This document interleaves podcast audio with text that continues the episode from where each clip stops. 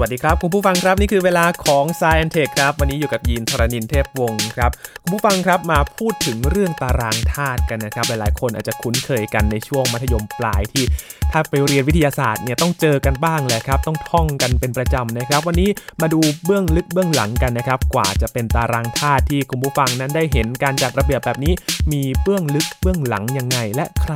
เป็นผู้จัดตารางธาตุกันนะครับ ติดตามได้ใน Science Tech วันนี้ครับ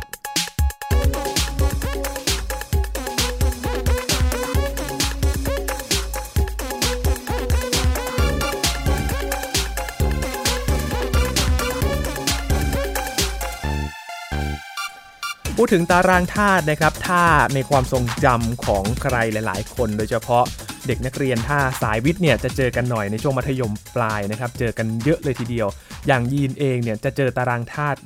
ถึงขั้นอยู่ข้างหลังสมุดเลยนะครับ สมุดของโรงเรียนเนี่ยติดตารางธาตุไว้เลยนะครับ แต่ว่าวันนี้เราจะมาคุยกันนะครับ กว่าจะเป็นตารางธาตุที่เราเห็นกันในปัจจุบันนี้เนี่ยมีที่มายังไงนะครับ วันนี้คุยกับอาจารย์บัญชาธนบุญสมบัติครับ สวัสดีครับอาจารย์ครับ สวัสดีครับยีนครับ สวัสดีครับท่านผู้ฟังครับ อาจารย์ครับวันนี้ทำไมถึงหยิบเรื่องตารางธาตุมาคุยกันครับ ปีนี้เป็นปีสำคัญนะครับครับ คือเป็นปีที่ครบ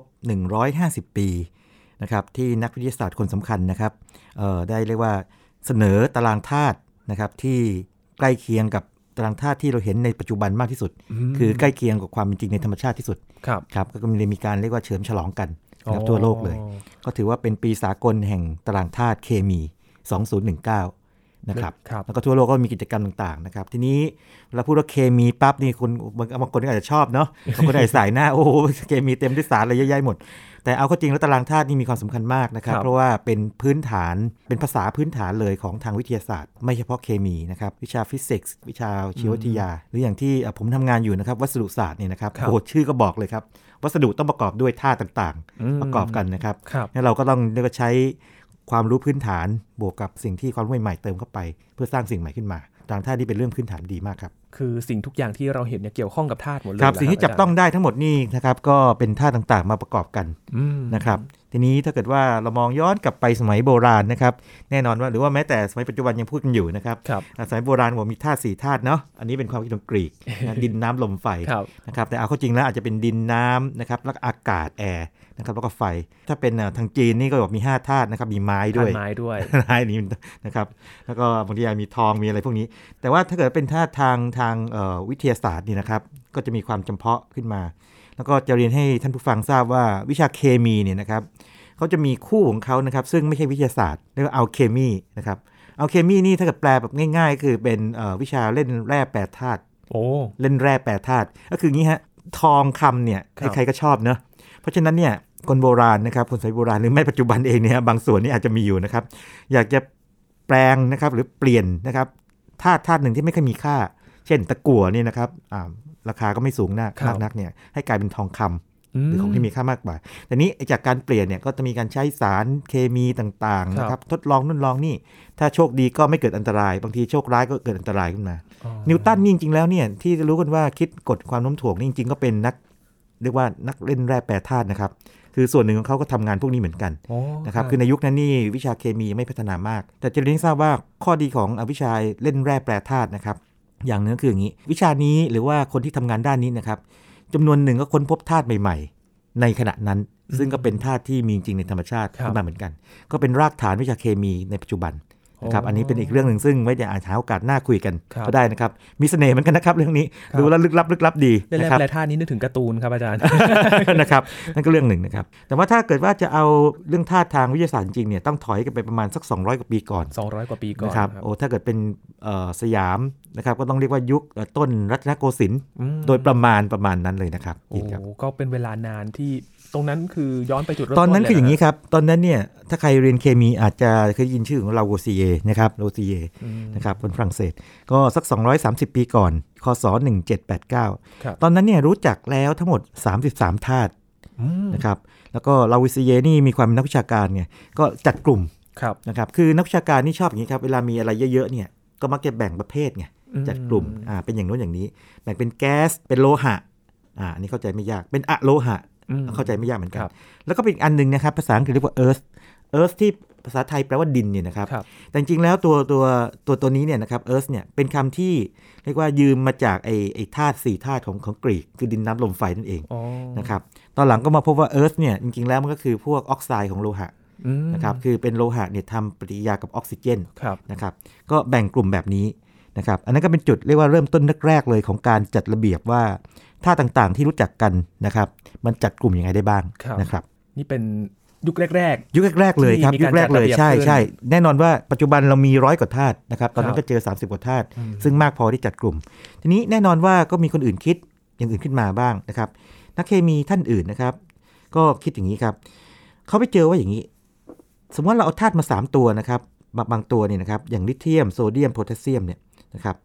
ปรากฏว่าอย่างนี้เจ้าโซเดียมนะครับเมื่อกี้มีลิเธียมโซเดียมโพแทสเซียมใช่ไหมครับโซเดียมเนี่ยนะครับซึ่งมีน้ำหนักอะตอมเนี่ยอยู่ตรงกลางระหว่างลิเธียมกับโพแทสเซียมเนี่ยนะครับ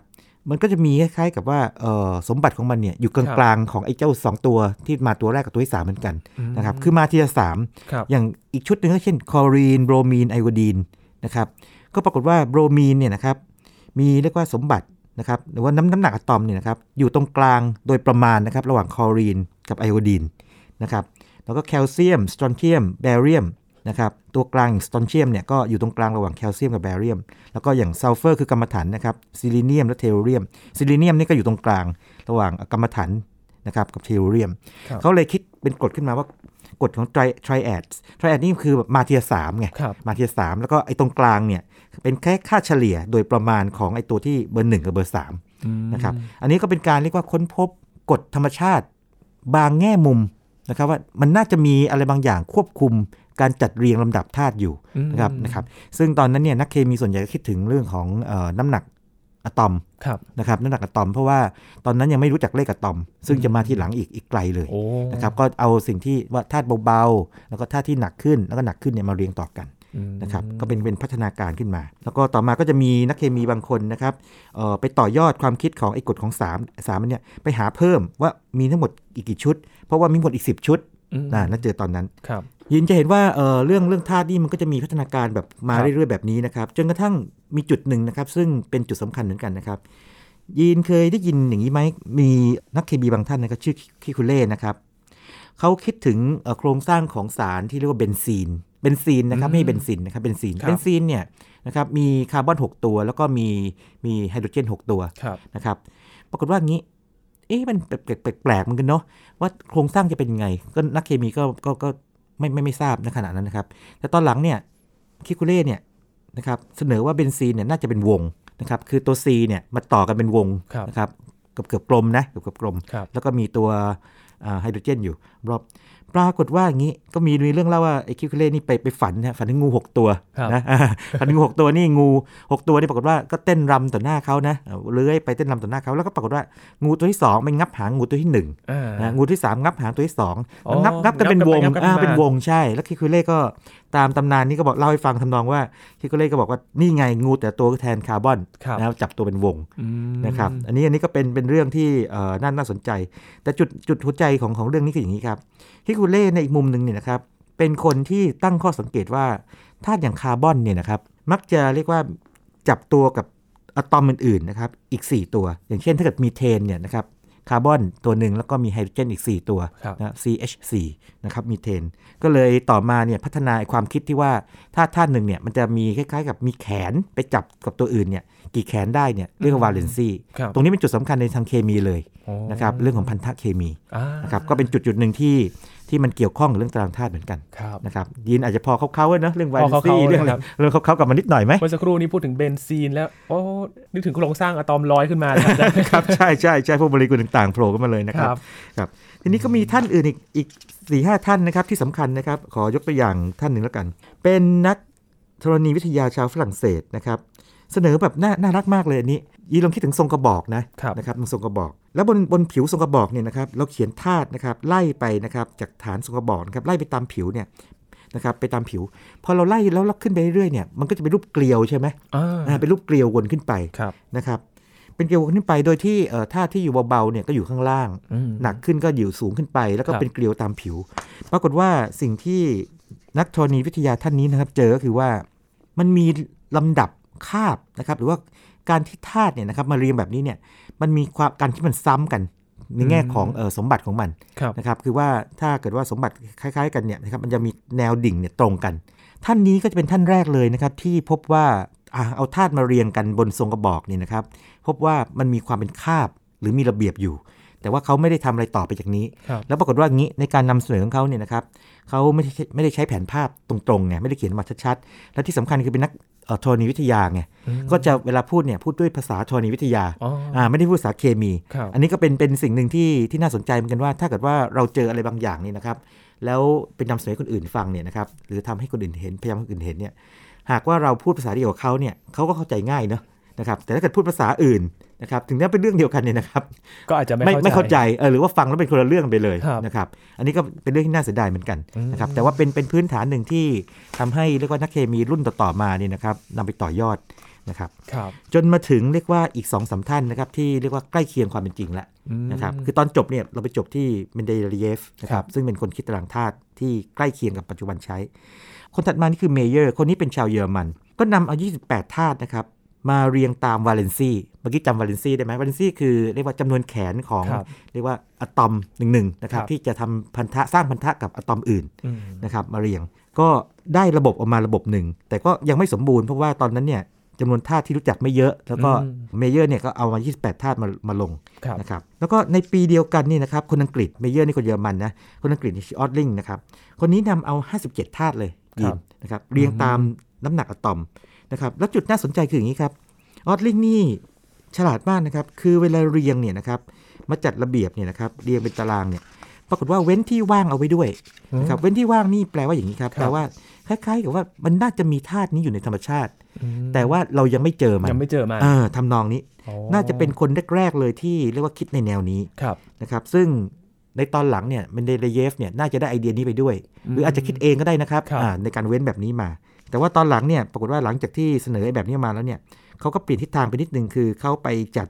เอ่อระบบของธาตุเนี่ยตามวาเลนซ์อีกเหมือนกันครับนะครับอันนี้ก็เป็นอีกคนหนึ่งที่มีความสำคัญในแง่ของของตารางธาตุนะครับอืมแสดงว่ากว่าจะได้ตารางธาตุมาก็มีคนพยามันยามต่อยอดจัระเบียบต้องต้องมาต่อยอดกันมาจะเห็นว่าที่เล่ามานี่เป็นเป็นรายละเอียด ซึ่งจริงๆแล้วก็หยาบมากนะครับครับ แต่ว่ารายละเอียดมีมากกว่านี้เยอะเลยอืมคือนักคิดทั้งหลายนะครับก็จะมีข้อมูลชุดหนึ่งครับค่อนข้างตรงกัน หรือบางทีอาจจะเหลื่อมกันนิดนึงนะครับบางคนอาจจะรู้มากกว่านิดหน่อย แต่ส่วนใหญ่เนี่ยตรงกัน แล้วก็นำเอาข้อมูลเนี่ยพยายามจะมาจัดว่ามันน่าจะมีพื้นฐานคือมีความเป็นระเบียบในธรรมชาติไหม มันน่าจะลงไปในตารางได้ไหมนี่เป็นต้นอืมแล้วก็อีกคนหนึ่งที่สำคัญมากๆนะครับนิวแลนส์คนนี้เป็นนักเคมีชาวอังกฤษนะครับ ซึ่ง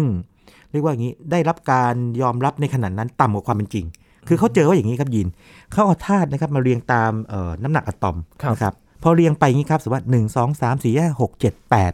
ปรากฏว่าแปดเนี่ย มันมีอะไรคล้ายๆหนึ่งแล้วก็พอเรียงไปอีกแปดอีกเจอกัน เขาก็จับมาเรียงกันแล้วก็ใส่ในตารางนะครับ ก็บอกว่า เอ๊ะ มันมีกฎแห่งเลข8หรือเปล่านะคครัรับบทีนี้เขาใช้ภาษาละตินไง octave นะครับอืมแต่ปรากฏว่านิวแลนส์เนี่ยนะครับจอห์นนิวแลนด์เนี่ยไปนำเสนอเนี่ยความคิดนี้เนี่ยแล้วนำเอาความคิดนี้ไปเทียบกับดนตรี ซึ่งมันมีเรื่อง octave อ๋อออะไรเหมือนกันเออคนเอ่อเพื่อนเพื่อนร่วมงานในยุคนั้นนะครับที่เป็นนักเคมีเหมือนกันก็เลยกลายเป็นว่าอย่างนี้บอกเฮ้ยนี่มันจะเหมือนกันได้ยังไงถ้าในธรรมชาติกับดนตรีดนตรีนี่มันสิ่งมนุษย์สร้างครับใช่ไหมถ้าธรรมชาติมันมันมันธรรมชาติสร้างขึ้นมานะอืมคุณมั่วแล้วปรากฏว่าพอทำอย่างนี้ปั๊บเนี่ยนะฮะแม้แต่เอ่อ Chemical Society นะครับของอังกฤษเนี่ยก็ไม่ได้ตีพิมพ์ให้ คือมองว่าแหมนี่มันเป็นการแบบสุ่มๆมาอ่าบังเอิญหรือเปล่าอะไรอย่างเงี้ยนะครับบังเอิญหรือเปล่าใช่ใช่แต่ตอนหลังเนี่ยเล่าให้ฟังแบบนี้เลย ตอนหลังพบว่าสิ่งที่ จอห์นนิวแลนส์เนี่ยเจอเนี่ยนะครับเราออฟเดฟเนี่ยมันมีพื้นฐานทางวิทยาศาสตร์รองรับอยู่ครับนะแล้วพอเรียกว่าไปตาประทับให้กับเมนเดเลเยฟนะครับว่าของคุณเนี่ยเป็นสิ่งที่ดีมากๆเนี่ยต้องผ่านไป 5 ปีเนี่ยกลับมามองงานของนิวแลนส์พบว่าโอ้นี่มันเป็นตัวคล้ายๆ กับมาทิศทางเดียวกันเลยอืมนะครับแล้วก็ถึงพูดว่านิวแลนส์เนี่ยคล้ายๆวางรากฐานอันหนึ่งให้กับตารางธาตุเหมือนกันครับนะครับแต่แน่นอนว่าประวัติศาสตร์ก็ได้บันทึกเอาไว้แบบนี้ครับนะครับก็ชื่อเขาปรากฏอยู่ ก็กว่าจะพิสูจน์ได้ ครับ ที่ทีนี้มามาถึงคนสำคัญแล้วนะครับครับครับยินเมนเดเลเยฟนะครับเมนเดเลเยฟนี่คงจะศึกษางานท่านอื่นด้วยเหมือนกันครับแล้วก็ด้วยความที่ตัวเองนี่ก็มีความพื้นฐานความรู้พื้นฐานเคมีดี ก็ลองจัดระเบียบตารางธาตุขึ้นมานะครับอืมเอาธาตุต่างมาเรียง ปรากฏว่าเขาคิดขึ้นมาได้ แล้วนำเสนอต่อเรียกว่าเป็นสภาวิชาการนะครับของรัสเซียครับเมื่อเออในในเดือนเออมีนาคมนะครับปีคศ 1869 นะครับคือ 150 ปีก่อนนี้อืมนะครับนี่ถึงมาฉลองกันเพราะเหตุนี้ไงครับครับเขาเสนอขึ้นมานะครับจัดระเบียบขึ้นมา ปรากฏว่าอย่างนี้ดูเผินๆเนี่ยก็เหมือนกับงานของนิวแลนด์ดูเผินๆนะหรืองานคนอื่น แต่ว่าสิ่งที่เบนเดเลเยฟเนี่ยแตกต่างมีอย่างน้อย 2 หรือ 3 จุด อย่างที่ 1 คืออย่างนี้เขาได้ปล่อยบางตำแหน่ง นะครับในตารางเอาเว้นว่างไว้ครับอะอันนี้คล้ายๆออดดิงส์นะอืมแต่จุดสำคัญคือว่าอย่างนี้ เขาทำนายว่าไอ้ที่แหว่งไปเนี่ยนะครับ ดูจากแนวโน้มนะครับของของของธาตุใกล้ ๆ กันเนี่ยนะครับ มันน่าจะมีธาตุอยู่ตรงนั้นจริง ๆ ในธรรมชาติ แล้วก็สมบัติมันเนี่ยน่าจะเป็นอย่างไรเขาพอบอกได้ด้วยอืมจากใช้การใช้ค่าเฉลี่ยครับนะครับ อย่างเช่นอย่างนี้นะครับเอ่อมีธาตุบางธาตุนะครับที่เขาเรียกว่าอย่างนี้ อย่างเรียกว่าเอ็กกาซิลิคอนนะครับ ตัวนี้จะอยู่ระหว่างซิลิคอนกับดีบุกนะครับ ซึ่งตอนหลังเจอเรียกว่าเยอร์เจอร์มาเนียมนะครับตัวนี้ก็ปรากฏว่าเมนเดเลเยฟเนี่ยทำนายไว้เลยนะครับว่าน่าจะมีสมบัติต่างๆ เป็นอย่างไรนะครับเอ็กกาซิลิคอนเป็นอย่างไรอย่างนี้เป็นต้น หรือว่าอย่างเอ็กกาอลูมิเนียมอลูมิเนียมเนี่ยนะครับครับเอ็กกาอลูมิเนียมเนี่ยนะครับซึ่งอยู่ระหว่างอลูมิเนียมกับอินเดียมนะครับซึ่งตอนหลังเจอว่าแกลเลียมเนี่ยทำนายไว้อย่างนี้เลยนะครับ เช่นทำนายว่าจะมีเอ่อน้ำหนักอะตอมนะครับ 68 โดยครับประมาณนะครับอืม68ปรากฏว่าตอนหลังมาเจอว่า 69.7โอ้ใกล้เคียงอะนใกล้เคียงลมากเลยนะครับ หรือว่าถ้ามันไปทำเอ่อเรียกว่าปฏิกิริยาเคมีกับออกออกซิเจนนะครับสารประกอบน่าจะเป็นอย่างนี้ สมมติว่าเรียกชื่อเขาสั้นๆว่าตัว E เนาะครับเอกาอลูมิเนียมนะครับ E 2 O 3 ปรากฏว่าธาตุที่เจอคือแกลเลียมเนี่ยก็คือ Ga 2 O 3 เหมือนกันอืมนะครับ subscript คือตัวตัวห้อยเนี่ยสองกับ 3 เหมือนกันครับนะครับหรือว่าถ้าเกิดว่าตัวเอกาอลูมิเนียมเนี่ยทำปฏิกิริยากับคลอรีนเนี่ยนะครับน่าจะเป็น Ea Cl 3 ก็พบว่าแกลเลียมก็ Ga Cl 3 เหมือนกันนะครับสิ่งที่เรียกว่าเมนเดเลเยฟเนี่ยทำนายไว้เนี่ยนะครับถูกต้องโอ้นะครับอันนี้เป็นอันที่หนึ่งครับนะครับแล้วจริงๆมีมีธาตุอื่นนะครับ อย่างเช่นเอกกาซิลิคอนเนาะซึ่งซึ่งคือเจอร์มาเนียมนะครับเจอร์มาเนียมนี่เอ่อยินลองทายไหมว่ามันคล้ายชื่อคล้ายประเทศอะไรเจอร์มาเนียม เยอรมันเยอรมันครัใช่คือการตั้งชื่อตอนนั้นเนี่ยเอ่อ ก็เอาเอาชื่อตั้งใหม่ โดยชื่อตั้งใหม่เนี่ยตั้งตามสถานที่ค้นพบอืมนะหรือว่าหรือไม่ก็เป็นเอ่อบุคคลนั้นในอ่าสัญชาตินั้นครับเป็นผู้ค้นพบนี่เป็นต้นอืมนะครับหรืออย่างแกลเลียมเนี่ยอันนี้เดายากมากแกลเลียมเนี่ยนะครับคนค้นพบเนี่ยเป็นคนฝรั่งเศส แกลเลียมเนี่ยมาจากเขาแกลเลีย ซึ่งเป็นภาษาละตินเป็นชื่อของฝรั่งเศสอืมนะครับแล้วก็มีธาตุหนึ่งที่น่าสนใจมากเลยตัวนี้สแกนเดียมครับสแกนเดียมนี่เดาเดาได้เลยเนอะสแกนอะไรสแกนดิสแกนดิเนเวียนะครับสแกนเดียมเนี่ยเดิมทีเนี่ยชื่อเอกาโบรอนครับนะครับเอกาโบรอน แต่ว่าสแกนเดียมนี่เราเคยคุยกันไปแล้วทีนึงด้วยสแกนเดียมนี่เป็นตัวแรกของ rare earth อ่านะครับอ่าเนี่ยเริ่มมันเริ่มกลับมาแล้วนะครับเริ่เริ่มมเชื่เริ่อมมโยงกันเชื่อมโยงกันแล้วนะครับจริงๆแล้วเนี่ยเนื่องจากตารางธาตุเนี่ยเป็นพื้นฐานของธาตุทั้งหมดเลยครับนะครับดังนั้นเวลาพูดถึง rare earth rare earth ก็เป็นแค่ส่วนหนึ่งอืมนะมี 17ธาตุอะไรอย่างนี้เป็นต้นนะเป็นแค่ส่วนหนึ่งนี่เองครับนะครับก็ทำนายไว้ อันนี้ก็เป็นข้อหนึ่งนะครับของการที่เรียกว่าเมนเดเลเยฟเนี่ยได้รับการยอมรับ นะครับมากๆเลยอืมแล้วก็อีกจุดหนึ่งคืออย่างนี้ครับเมนเดเลเยฟเนี่ยแม้ว่าจะเรียงธาตุเนี่ยนะครับตามน้ำหนักอะตอมก็จริง แต่ว่ามันจะมีบางคู่นะครับที่เขาสลับโดยจงใจเลย อย่างเช่นเทลูเรียมกับไอโอดีนเนี่ยนะครับอืมเทลูเรียมเนี่ยหนักกว่า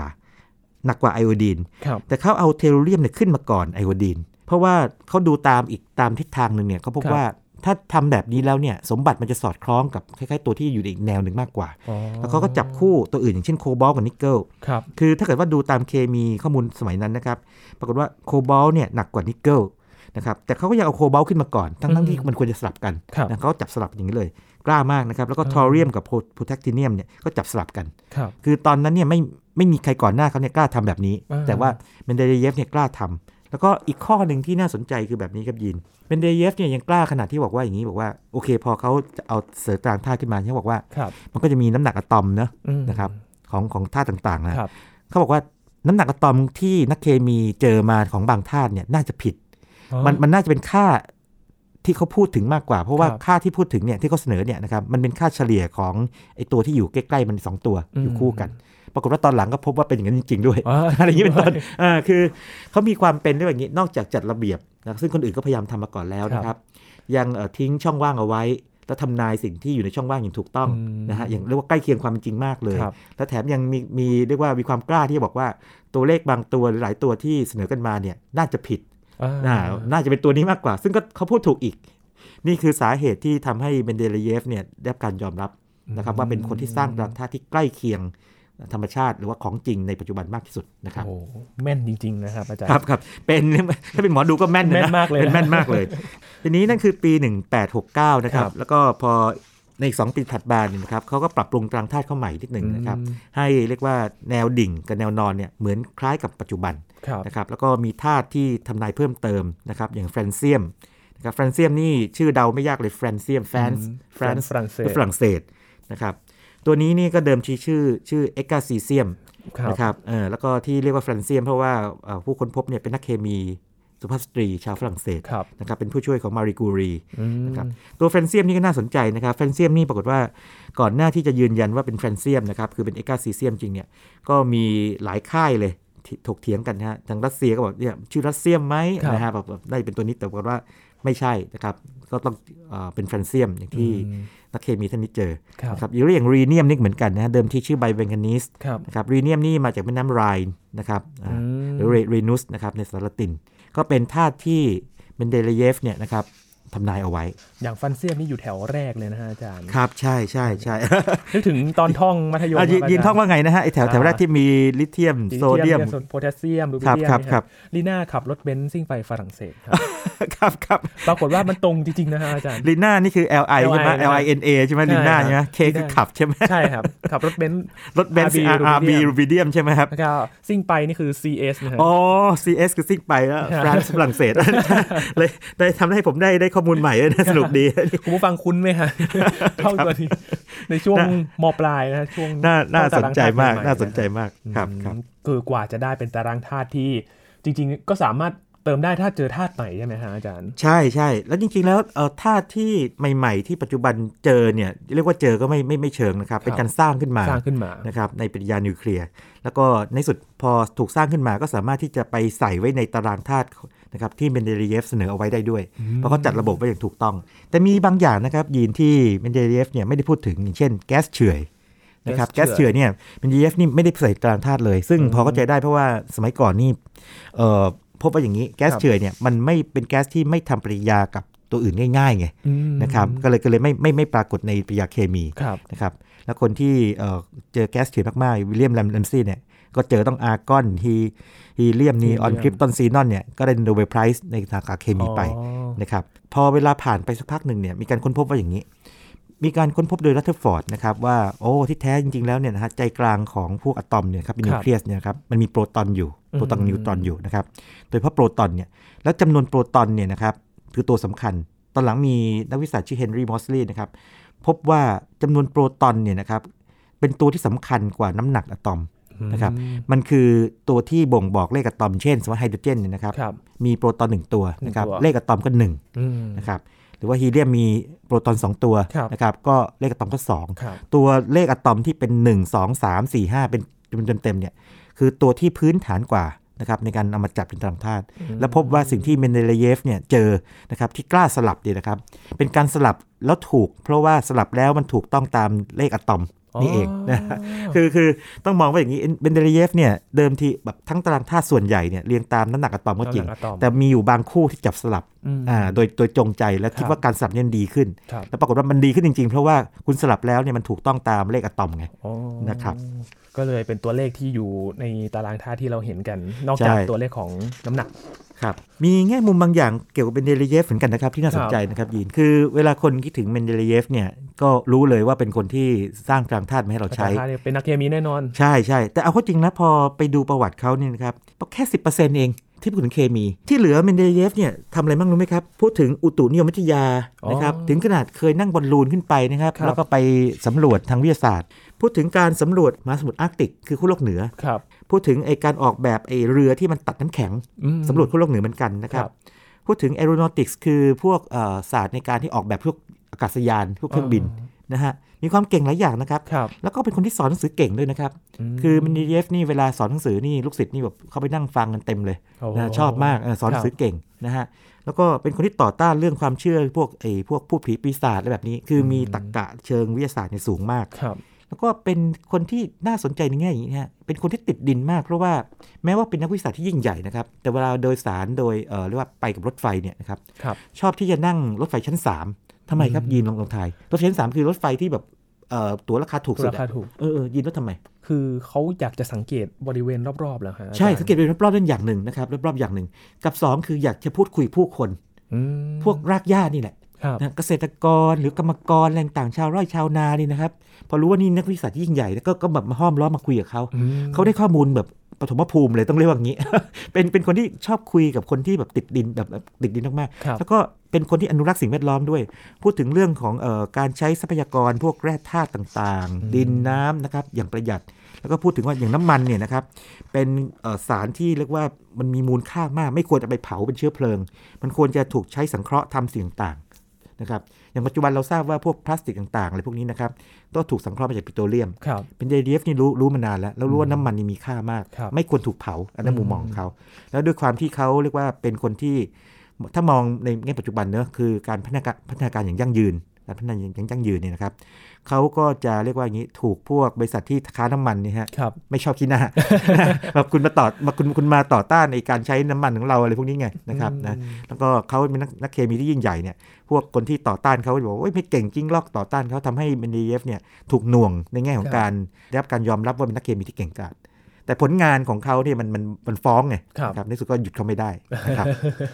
นั่นคือเมนเดเลเยฟยังไงนะก็ครับสู้ความชาญฉลาดของเขาไม่ได้ ความฉลาดหรือผลงานครับผลงานมนุษย์เรานี่ต้องตัดสินกันด้วยเอ่อเอาก็จริงแล้วเนี่ยใครจะพูดถึงยังไงเนี่ยไม่สำคัญเท่าผลงานที่ทำเนี่ยค่าของมัคนมีอยู่คุณที่ผลของงานนะใช่อาจารย์ใช่อันนั้นอันนั้นยืนยันเลยนะครับแต่ว่าในบางช่วงเราอาจจะถูกโจมตีนะครับด้วยความเชื่อที่คาดเคลื่อนอะไรไปเนี่ยนะครับอืมก็เป็นเรื่องหนึ่งนะครับครับนี่เป็นที่มาของปีนี้ที่ทำไมถึงถูกกำหนดให้เป็นปีสากลแห่งตารางธาตุนะครับอาจารย์ครับเพื่อรำลึกถึงเมเดเลเยฟที่จัดระเบียบตารางธาตุให้เราได้ท่องกันอยู่ใช่ทุกวันใช่นี้จนะริงฮะๆต้องต้องพูดว่าอย่างนี้เป็นการลำลึกถึงทุกคนที่มีส่วนในครับการพัฒนาขึ้นมา เพราะว่าตัวเมนเดเยฟเองเนี่ยก็ไม่ได้สร้างขึ้นมาจากศูนย์อืมคงต่อยอดงานหยิบของต่อท่านอื่นขึ้ขึ้นนมามา แต่เขาเป็นคนแรกที่สามารถที่จะ